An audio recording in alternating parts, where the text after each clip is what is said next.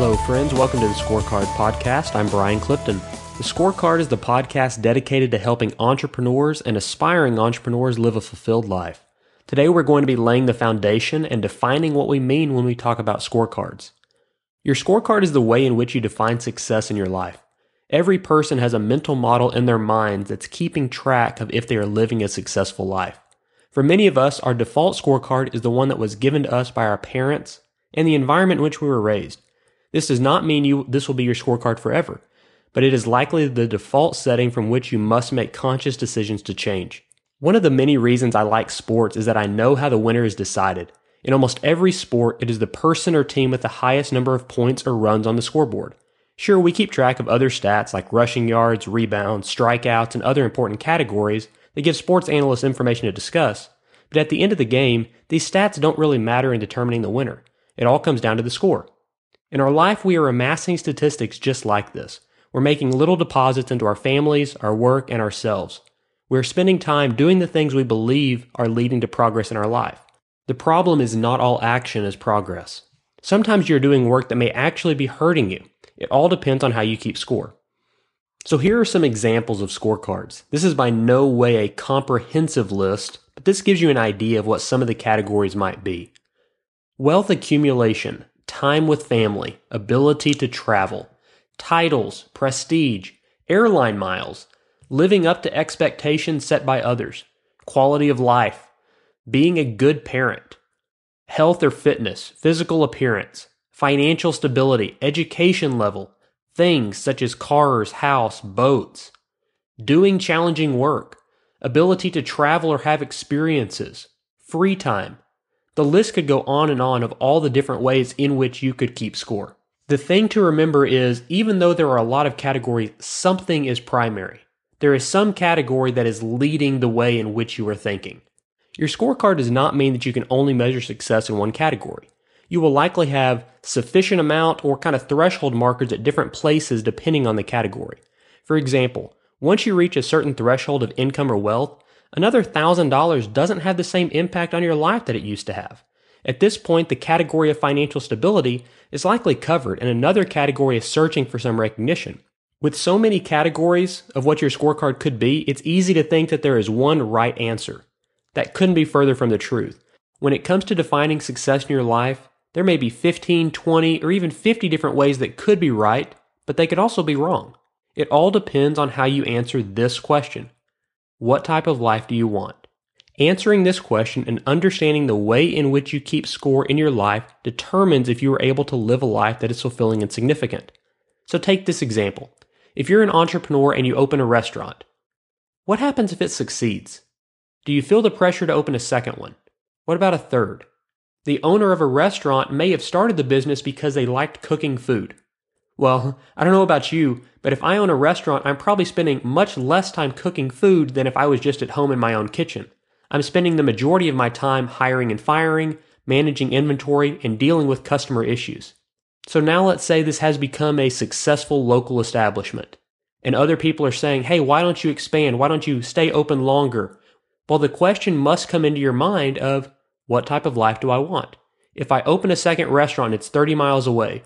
Am I spending more time or less time with my family? Am I making more or less money? And ultimately, how am I deciding if this is a good idea or not? Once again, there is not a right or a wrong answer. As an entrepreneur, the challenge is never a lack of opportunity. It's always a lack of decision making. How do I prioritize? How do I decide between good ideas and great ideas? And it's not that there's only one great idea either. There may be 10 or 15 great ideas. So how do you pick one and feel comfortable saying no to the other 10 or 12? You have to decide because if you don't decide, somebody else will. I've sat in far too many conversations with entrepreneurs where they're telling me about the business that they own yet they feel handcuffed to it. They feel trapped. They feel like they're stuck. On the outside, they're having a lot of success. They have happy clients. They're making money. But internally, there's a lack of fulfillment. There is something that is missing. That something is because they never took the time to ask the question What type of life do you want? And how does this business venture or idea help you get closer to or further from that goal? It's also good to note that there are seasons. Your scorecard might change depending upon the season that you're in. If you are a new college grad, gaining financial stability is likely near the top of your list. It might be your primary scorecard category. However, once you have dealt with your student loans and other expenses of being a young professional, your scorecard could shift. When you have a new baby, time with family will likely skyrocket up the list. If you're focused on your career, titles and prestige are going to be near the top. It's also important to know that some scorecards may be in direct conflict with each other. The desire with more time with your family could come at the cost of a promotion uh, or a title, or maybe even more income possibilities. Likewise, the pursuit of prestige at work may cause you to neglect your family. Just because all scorecards can be the right option doesn't mean that they are. Some, by nature, are in directly in competition with others. You may not understand other scorecards. Scorecards, if we're not careful, can act as a basis for judgment. The way you define success becomes the way in which you evaluate others' success. If you keep score based on titles, you're likely to judge others based on the same criteria. If you keep score based on quality of time with family, you're likely to judge the person who puts in crazy hours at the office to earn more money rather than coming home to be with their family. If you're not careful, our scorecard can become a tool we use to isolate, judge, and even condemn people. Like I said before, there is not a right or a wrong way to keep score in your life. There will be a way that you do not understand. There will be ways that seem absurd and potentially in direct opposition to the way in which you are choosing to live. While you may prefer everyone to define success the same way you do, that's unrealistic to expect from others. Why should you get to be the person who determines the way everyone should keep score? What's most important is to remember that the scorecard you choose determines if fulfillment is possible.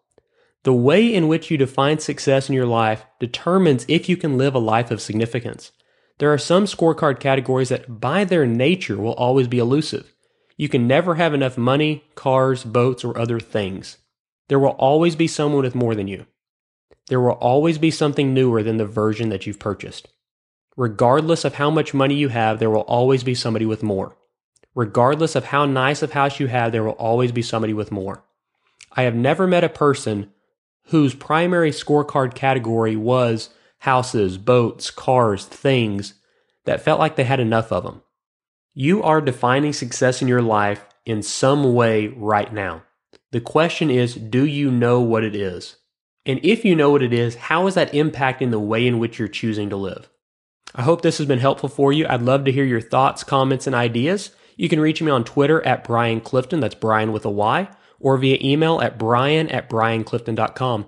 Remember, friends, you only have one life to live. Make sure you are defining success the way you want.